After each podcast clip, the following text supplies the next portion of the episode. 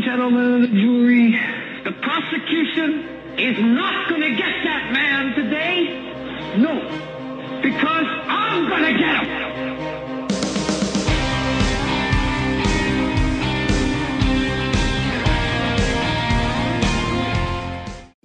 The Spirit of God is moving upon His people, and He is raising up a generation that is prepared for power that will touch this world.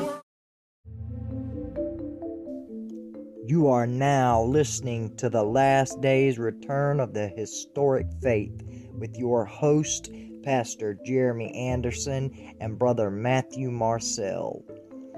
This podcast is for the Kingdom Christian in the end times, as aliens in a foreign land and ambassadors of our King. We proudly fly the flag with the cross as we sing, "Blessed be the name of the Lord."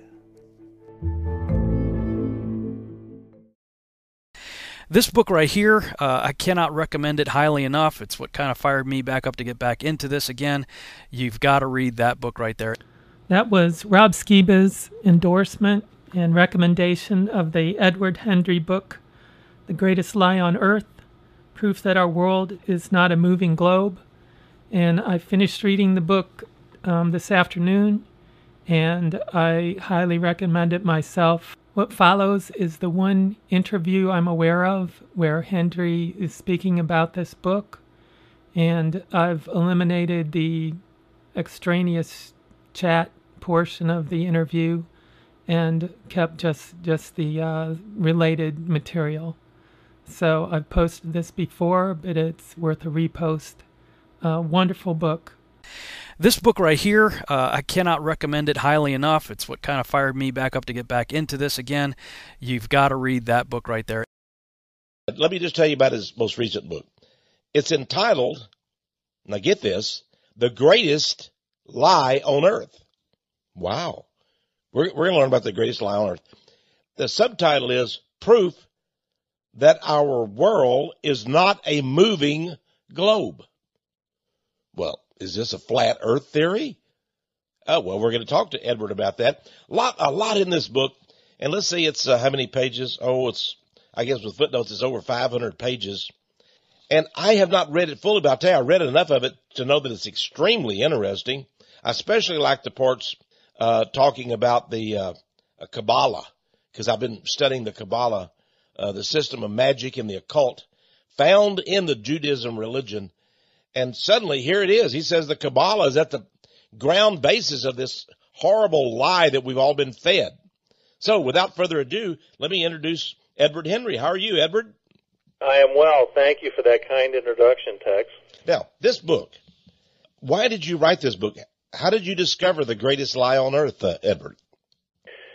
Well, interesting. I was researching, as I typically am doing, and I came across a video, a title of which was The Flat Earth Conspiracy. Now, at the time, I'm thinking to myself, oh, so now the conspirators are trying to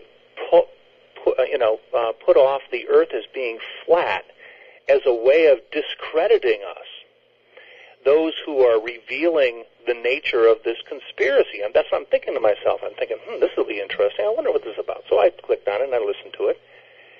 And I was immediately introduced to this concept of the earth being flat. Now, I, for a long time, have been a geocentrist, that the idea that the earth was the center of our system, okay, that I adhered very much to what Tycho Brahe, his model of geocentrism was. And that's certainly the minority position, but it's not unpopular, okay? But this idea of flat earth, I quite frankly at the time thought was just plain kooky, okay? As I watched this, there was a explanation that was so clear to me. And what happened was all of the Bible passages that I could never quite understand, that really did not compute in my mind, suddenly were given meaning. Suddenly, I now understood what these Bible passages meant. And it hit me like a flash that, in fact, the heliocentric model that I've been taught, that you've been taught, that the population has been taught through public education and even the Christian schools, is a massive deception. And that what they're doing in the heliocentric model is concealing God, His glory, His creation, and our uniqueness in His creation. Think about it. If the earth is flat and the planets, the stars, and the moons are in the firmament, just as the Bible says, then that makes us unique in all of creation. We are not a planet that is careening through space. That's one of many millions and millions of other planets that are revolving around millions and millions of other stars, an insignificant part of the universe that is made up of empty space. We are, in fact, unique, that God created us uniquely in His image, just as the Bible says.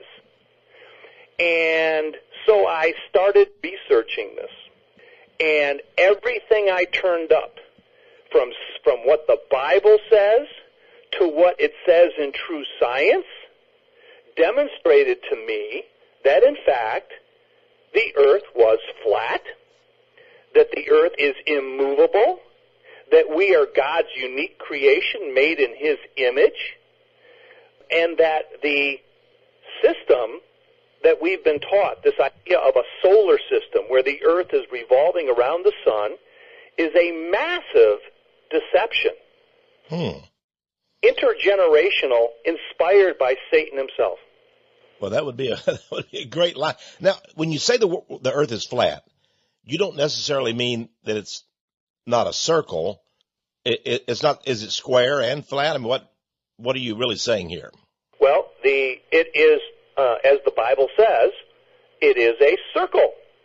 It is a flat circle, with the rim of that circle being Antarctica. Those who've traveled down to Antarctica have found that there are massive ice walls, vertical ice walls, that surround Antarctica, that are the border of Antarctica, that are about 100 to 200 feet high. The early explorers explained that clearly. It is the case now. But through treaties, any attempt to explore Antarctica is by any private individual is thwarted. You have to get a permit from various countries. It's pretty much locked down by treaty. And in fact, if you tried to go to the South Pole, they'll tell you that what they have designated as the South Pole is not truly the South Pole. Why? Because there is no South Pole. Now, they will come up with an argument that, well, it changes because of the ice flow moves, and we have, and so therefore it's not technically the South Pole.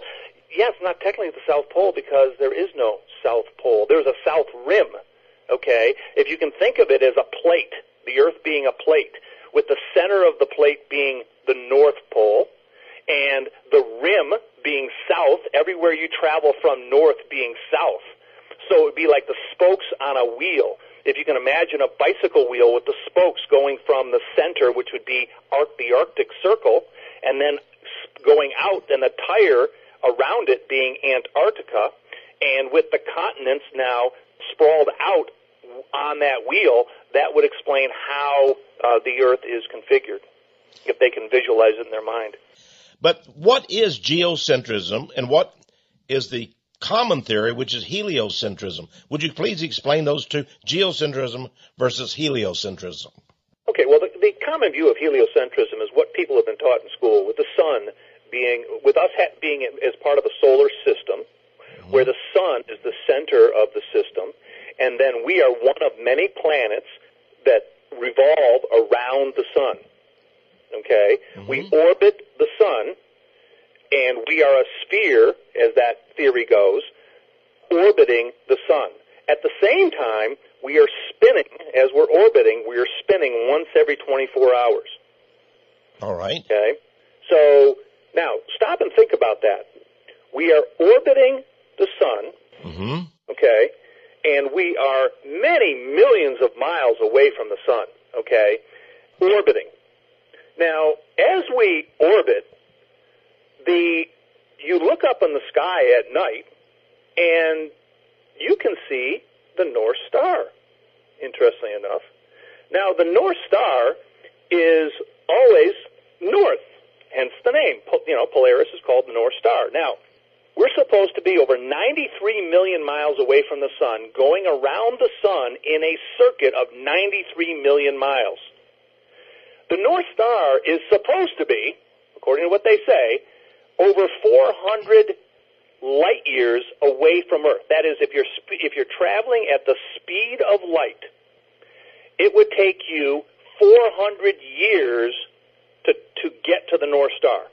So 400 light years away, it's north of us. Now this is what they say. I'm just telling you what the heliocentric view is. Now stop and think about it. How, if we are traveling around the sun and we are approximately 93 million miles away from the sun, that means that once we get to the other side of the sun, as we travel, that North Star is traveling with us? Think about it. How could the North Star be traveling in perfect synchronization with the movement of the Earth around the sun? That right away should cause people to question the heliocentric view. How could we be moving at this tremendous speed, okay, around the sun, while the North Star at 400 light years away is keeping in perfect synchronization with the Earth?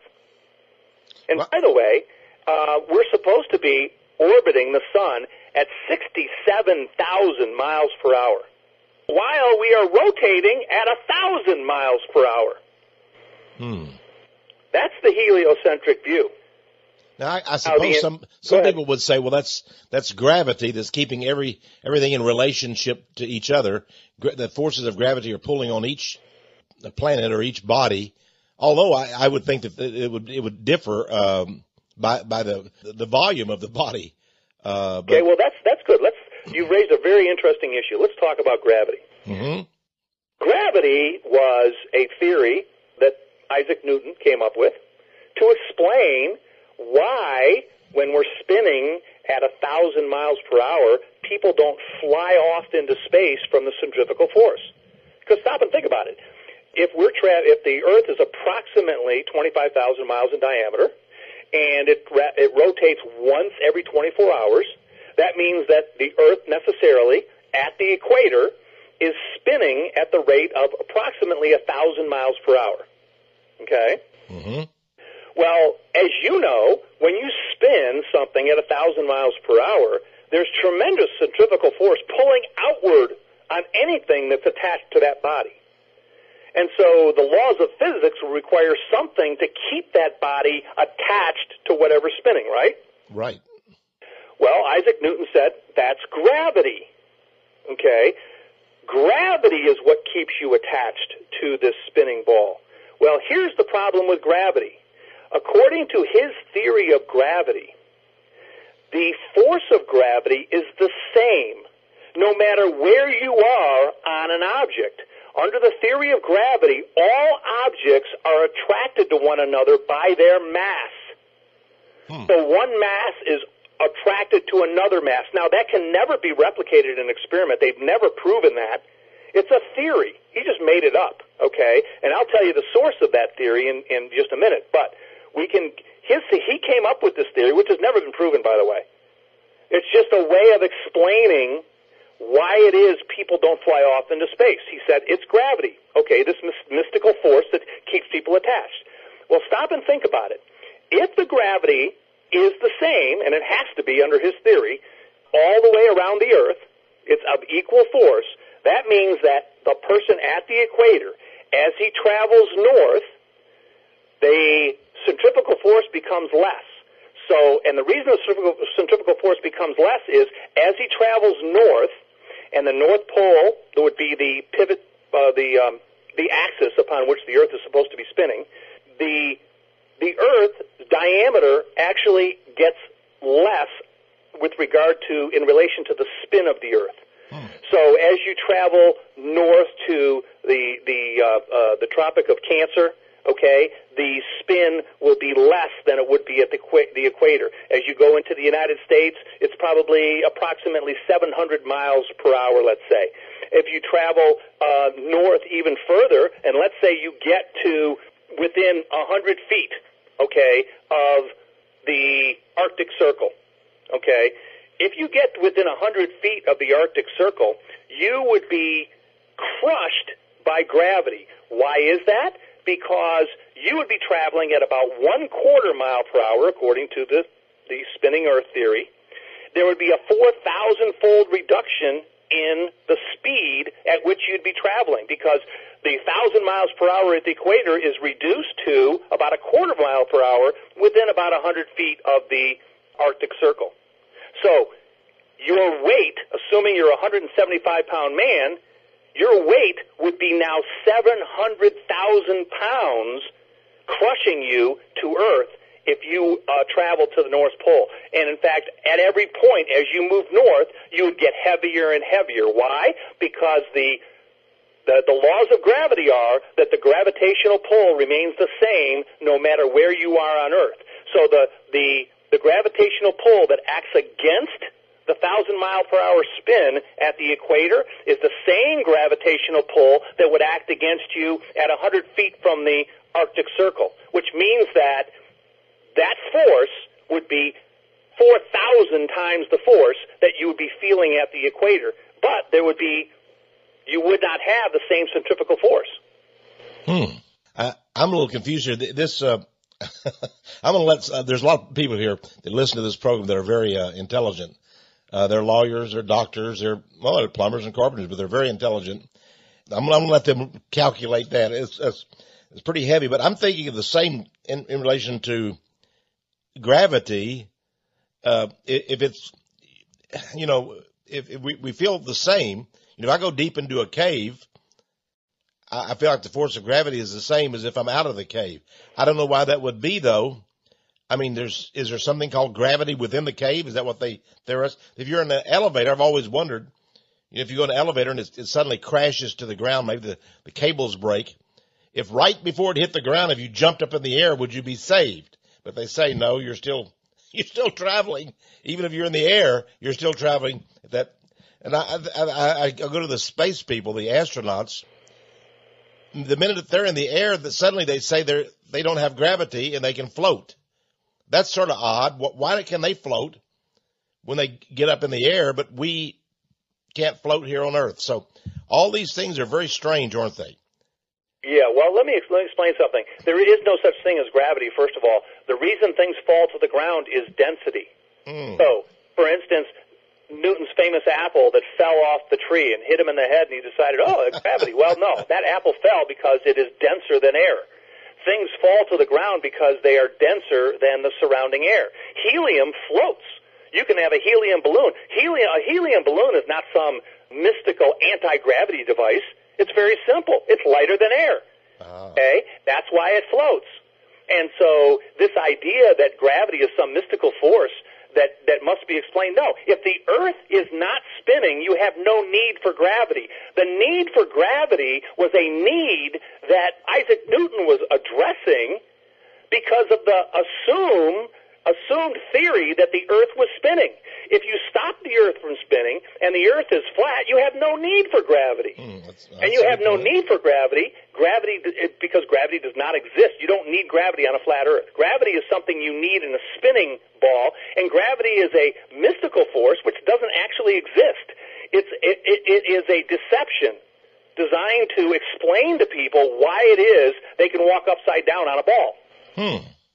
Okay, well, this is, I tell you, this is a very weighty subject, and you know, I want to get into the fact that if this is a hoax, if people actually know it is, and you know, whatever it is, 9/11, JFK assassination, whatever is the hoax, there are insiders who know about it. Why do they want to pull this off? What is their purpose behind it. And I know your book has a lot about the Kabbalah and how everything fits together.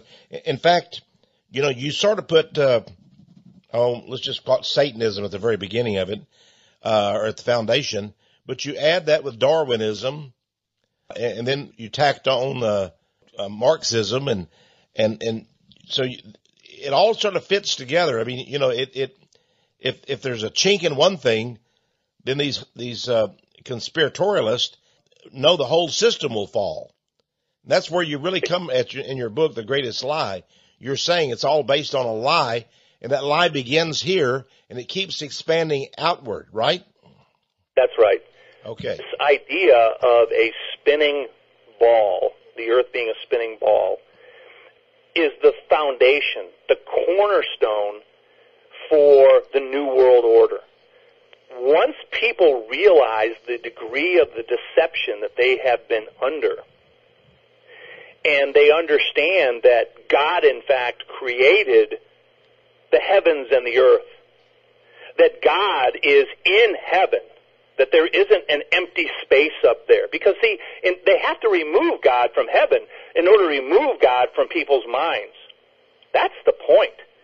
The point is they have to remove God from people's consciousness, from their thoughts, in order to get them to believe their other myths, their other conspiracies. Darwinism would have no chance without heliocentrism. Heliocentrism is the very foundation of Darwinism. Marxism, communism would have no chance without Darwinism. They all build upon one another, and it all comes tumbling down if you remove the cornerstone of the whole thing, and that's heliocentrism.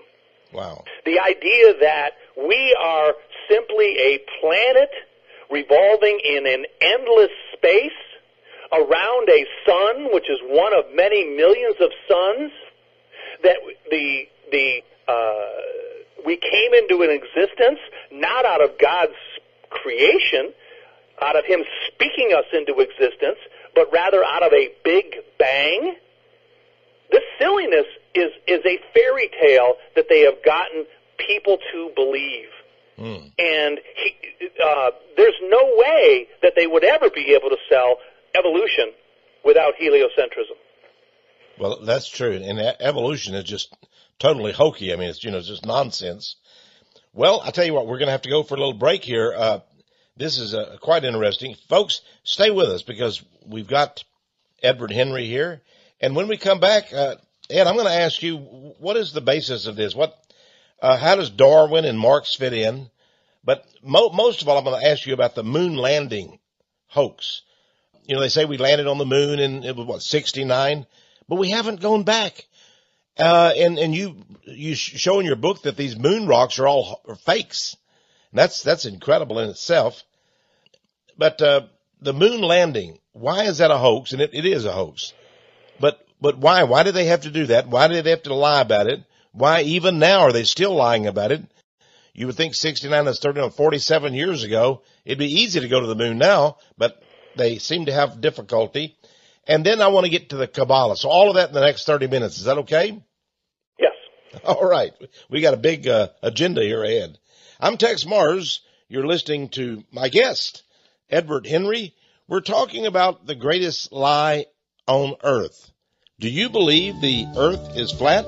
Well, there's a lot in this book. It's quite interesting. Getting back to the issue of my book and the issue it addresses, I understand how difficult this is going to be for many people. I'm sure they're rolling their eyes thinking this is just nutty, okay? I would have had the same impression had I not looked at the evidence and looked at the Bible passages and studied this thoroughly. I'm telling you, every scientific study that's ever been done, every scientific study shows the earth is absolutely stationary and does not move, and that's something that they do not tell you in school. They conceal that. From Airy's failure to the Michelson-Morley experiment, it shows the earth is completely stationary. And right now, what we are going through is a ridicule stage for the truth. The truth goes through a number of stages. The first stage is ridicule, and that's the stage that we're going through right now. And I think there was a German philosopher Schopenhauer, who said that first, the truth is ridiculed, second, it's violently opposed, and third, it's accepted as being self-evident. Well, right now it's the ridicule stage, and Satan has set it up where people have in their mind that only savages and ignorant people think that the earth is flat. But the Bible says friendship with the world is enmity with God. Love not the world nor the things in the world. Okay, and one of the things in the world that we that is really a problem for Christians is the pride of life. And as soon as they attack you and say that you're out of your mind, you're crazy, it right away plays into the pride of life. Nobody wants to be marginalized as being crazy, and so they want to go along with the program. Virtually every school, Christian or otherwise, teaches the heliocentric model. There is no geocentrism that's taught in Christian schools. And interesting, in Orwell's book, 1984, there was a conversation between O'Brien, who was a inner party, high member of the inner party, and he's talking to Winston Smith, who's the protagonist in 1984. Yeah, he's an interrogator, really, and, sort of tormenting. Yeah, yeah, and he says that, and O'Brien tells Winston, he says, we control matter because we control the mind. Ah. And Winston contradicted him. He says, you don't control matter. How can you control matter? And he said, we control a person's thought, and in that sense, we control matter. So the Earth doesn't actually spin at 1,000 miles per hour, but we've been taught to believe that. And so in that sense, the New World Order, the conspirators, control matter because they can make us think that the Earth is spinning at 1,000 miles per hour when all of our senses tell us that it's motionless, that we are not moving, okay? They can contradict our very senses and make us think things that are not true because they get us early. From the moment you walk into a school, the first object you see practically is a spherical globe, and you are conditioned to believe that that is the case. You know, that is true about the globe. And I remember the first time I saw a map, they laid out the Earth and they flattened it, you know, so you could see all the continents on one page. It wasn't a globe. It was flattened, and I couldn't make out the continents. I couldn't make out the readily I couldn't, or and it just seemed like it should be in a globe. So that's how they get your mind, you know, you don't even think of it as that way, as flattened, but you just think of it as a round globe. And that's true. There's so much like that, like my book, DNA Science and the Jewish Bloodline. It's just absolutely true that there are few true Israelites. They go all the way back, to the time of Abraham and Isaac and Jacob. But the Jews keep telling us we are the true Israelites. We descend all the way back, and you've got to give us Israel while we deserve it and all that. But really, they're Khazars. But it's still tough to take. And actually, the racists love it. You know, they love to keep the Jews, the Jewish blood intact and consistent because they think something in the blood makes them evil. But you and I know it's the human heart. That's evil. But anyway, you're so right about how we're just programmed, like that terrible song Hotel California. We're programmed to receive. People just believe it. And you're also right, Edward, in that they're frightened to be different. That's why people are find my ministry so tough. Although many people are now coming around, they're going, wow, all these things are true. Do you think that your book, which probably 20 years ago you published it yourself through Great Mountain Publishing, 20 years ago probably would not have been able to be published just because of the economics and all that. And the internet, and I know you've got a website, and I want to know what your website is. I want people to go on that. But do you think now we're beginning to chink away at the lies, and maybe this is the greatest lie, but it's just another one of the many lies? Do you think we're beginning to break away, and maybe people are beginning to awaken? Maybe your book is part of this process, Edward? Oh, I think so. I think that there was a famous episode when Andrew Jackson was defending New Orleans, and the there was a fog, as I recall the episode, and one of the soldiers, one of his officers said, well, what are we going to do? We can't see them. He said, there'll come a moment when you will see them and you'll know what to do. Hmm. The fog will clear. There's been a fog. This fog is clearing. And as we, you know, things are falling apart economically, spiritually. Can you imagine I just can't imagine the Supreme Court ruling that people have, that sodomites have a right to marry.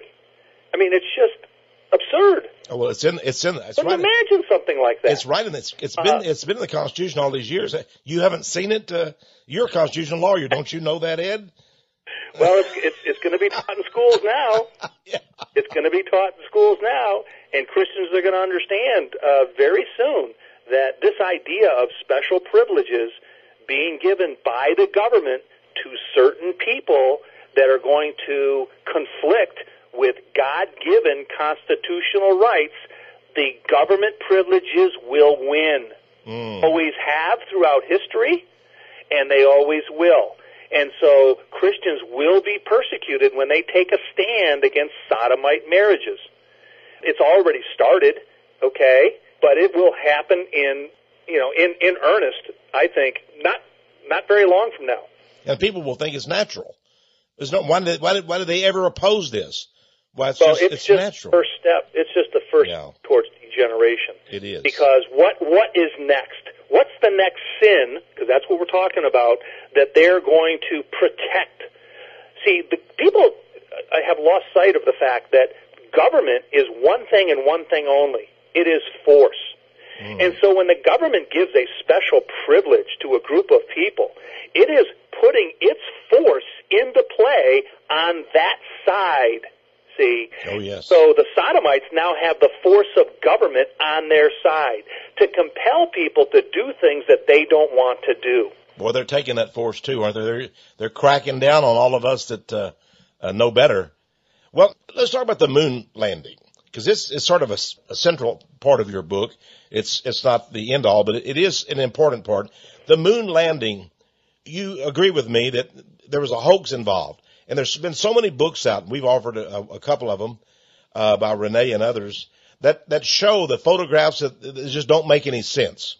And even the astronauts seem to be embarrassed. But tell us about the moon landing, the hoax, and how this goes along with this geocentric view. Well, NASA, its whole purpose is to conceal from people the nature of our world and to convince people that, in fact, the world is round. Because I know what people are thinking as they're listening to this interview. I've seen the world. I've seen the Earth. I've seen pictures of it. NASA has shown me that.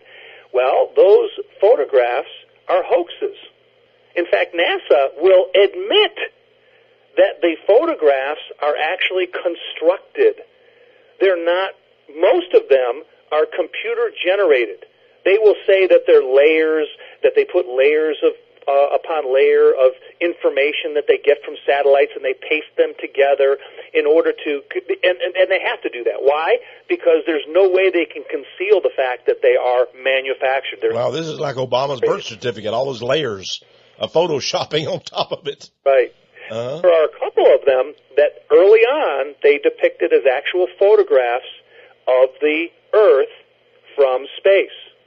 Okay, and one of those photographs can be shown through Photoshop that it's been cropped. Hmm. It's a cropped photograph. It's not. It's some sort of image of the Earth that's been cropped to make the Earth appear to be a round ball.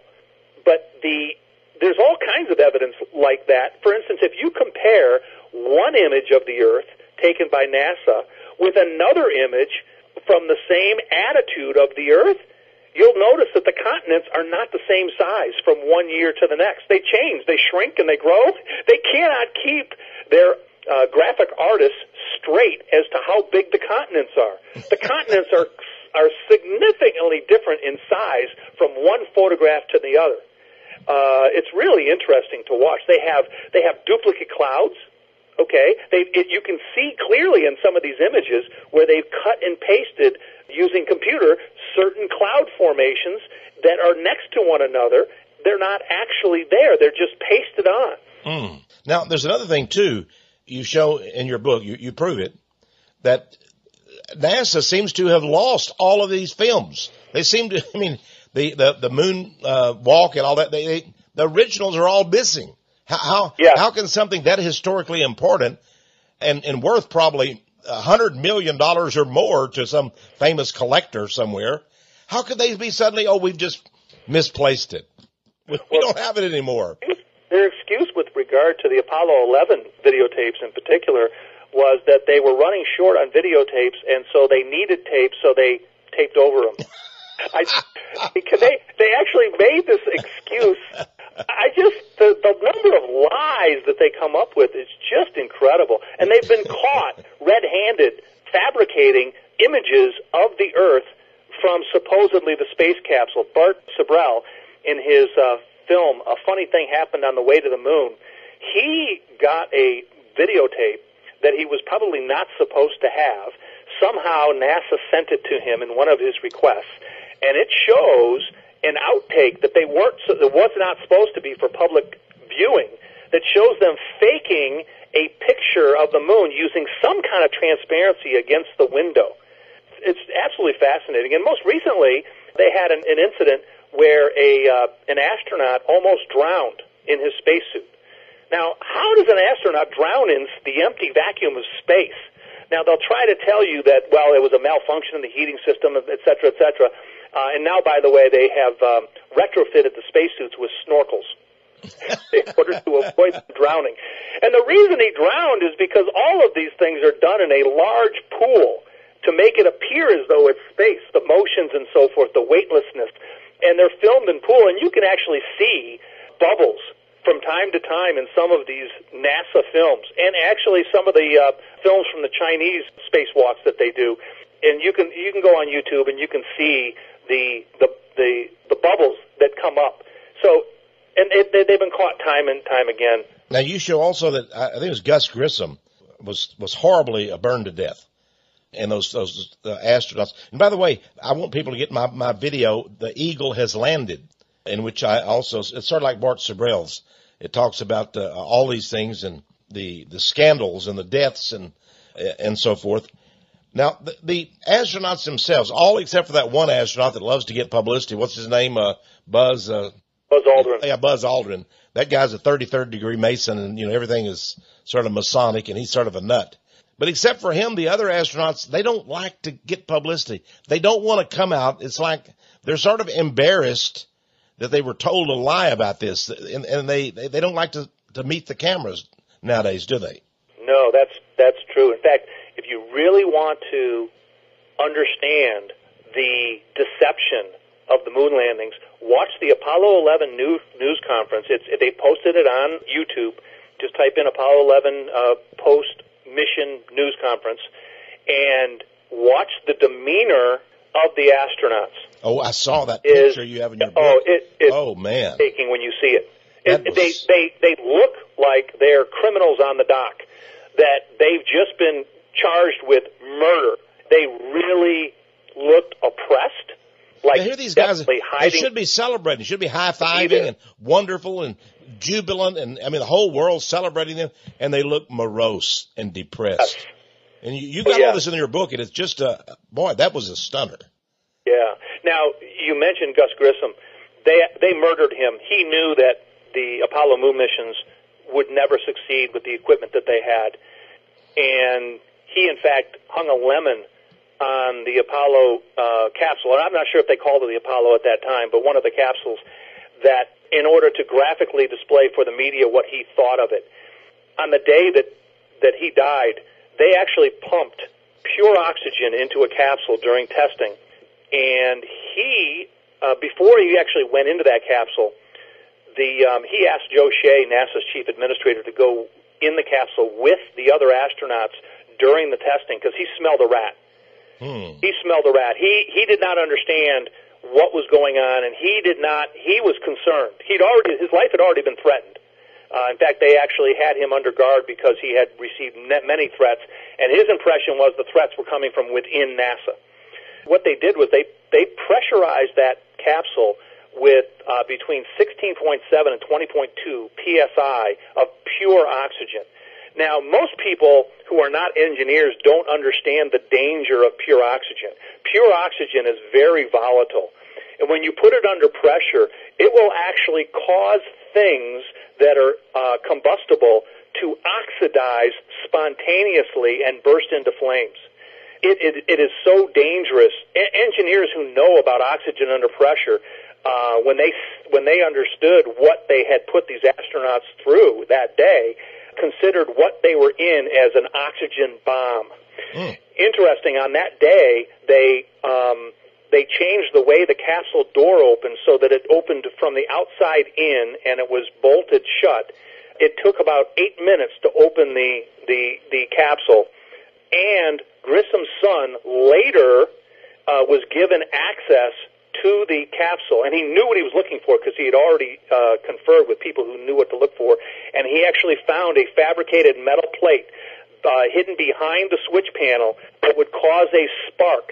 Now, when you have a pure oxygen environment under pressure, that's all it takes for that thing to explode, and that's what happened. As soon as they went through their whatever checks they were doing in that capsule, a switch was thrown at a certain time, and that thing just burst into flames. Those astronauts did not have a chance.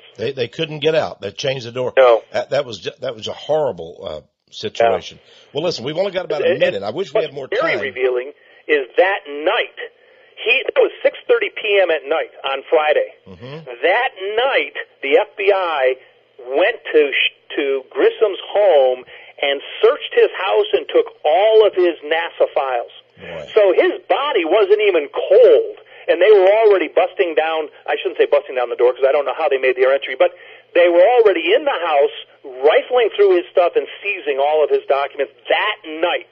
That was all prearranged. Obviously, it was planned, yeah. And they were already ready to go to get the documents. He had taken copious notes of his findings that the Apollo moon missions just were not going to go. It was not possible with the equipment they had. Well, I'll tell you, Edward, we run out of time. I wish we had more time. This is just getting interesting now. It's getting a little heated and hot. But I especially wanted to go through the Kabbalah. And I wanted to show people, I'm going to just point to your book here, how you show it's the undercurrent. It's the foundation of all the occultism and Satanism in the entire world. And it permeates these scientific theories and NASA and so forth. Everything. The Kabbalah, the Jewish Kabbalah. It's so important. Let's do another program on it and talk about that. Could we? Okay. Absolutely. All right. Well, my guest today has been Edward Hendrie. His book, The Greatest Lie on Earth. It's a fascinating book. Whether you believe it or not, we'll read it and give it a try. See what you think. And I want to hear from you, because I know a lot of you are going to really find this interesting.